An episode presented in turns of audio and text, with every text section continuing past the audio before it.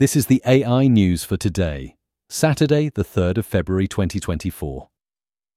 Google has launched ImageFX, a new generative AI tool that has the ability to convert text descriptions into corresponding images. Its purpose is to assist in designing, prototyping, and sharing new ideas in a visual format, facilitating faster and more efficient creation process than traditional methods. The new technology embodies Google's continual investment and innovation in AI research to transform operational efficiency. Next, Amazon has launched Rufus, a new AI powered shopping assistant designed to streamline the online shopping experience.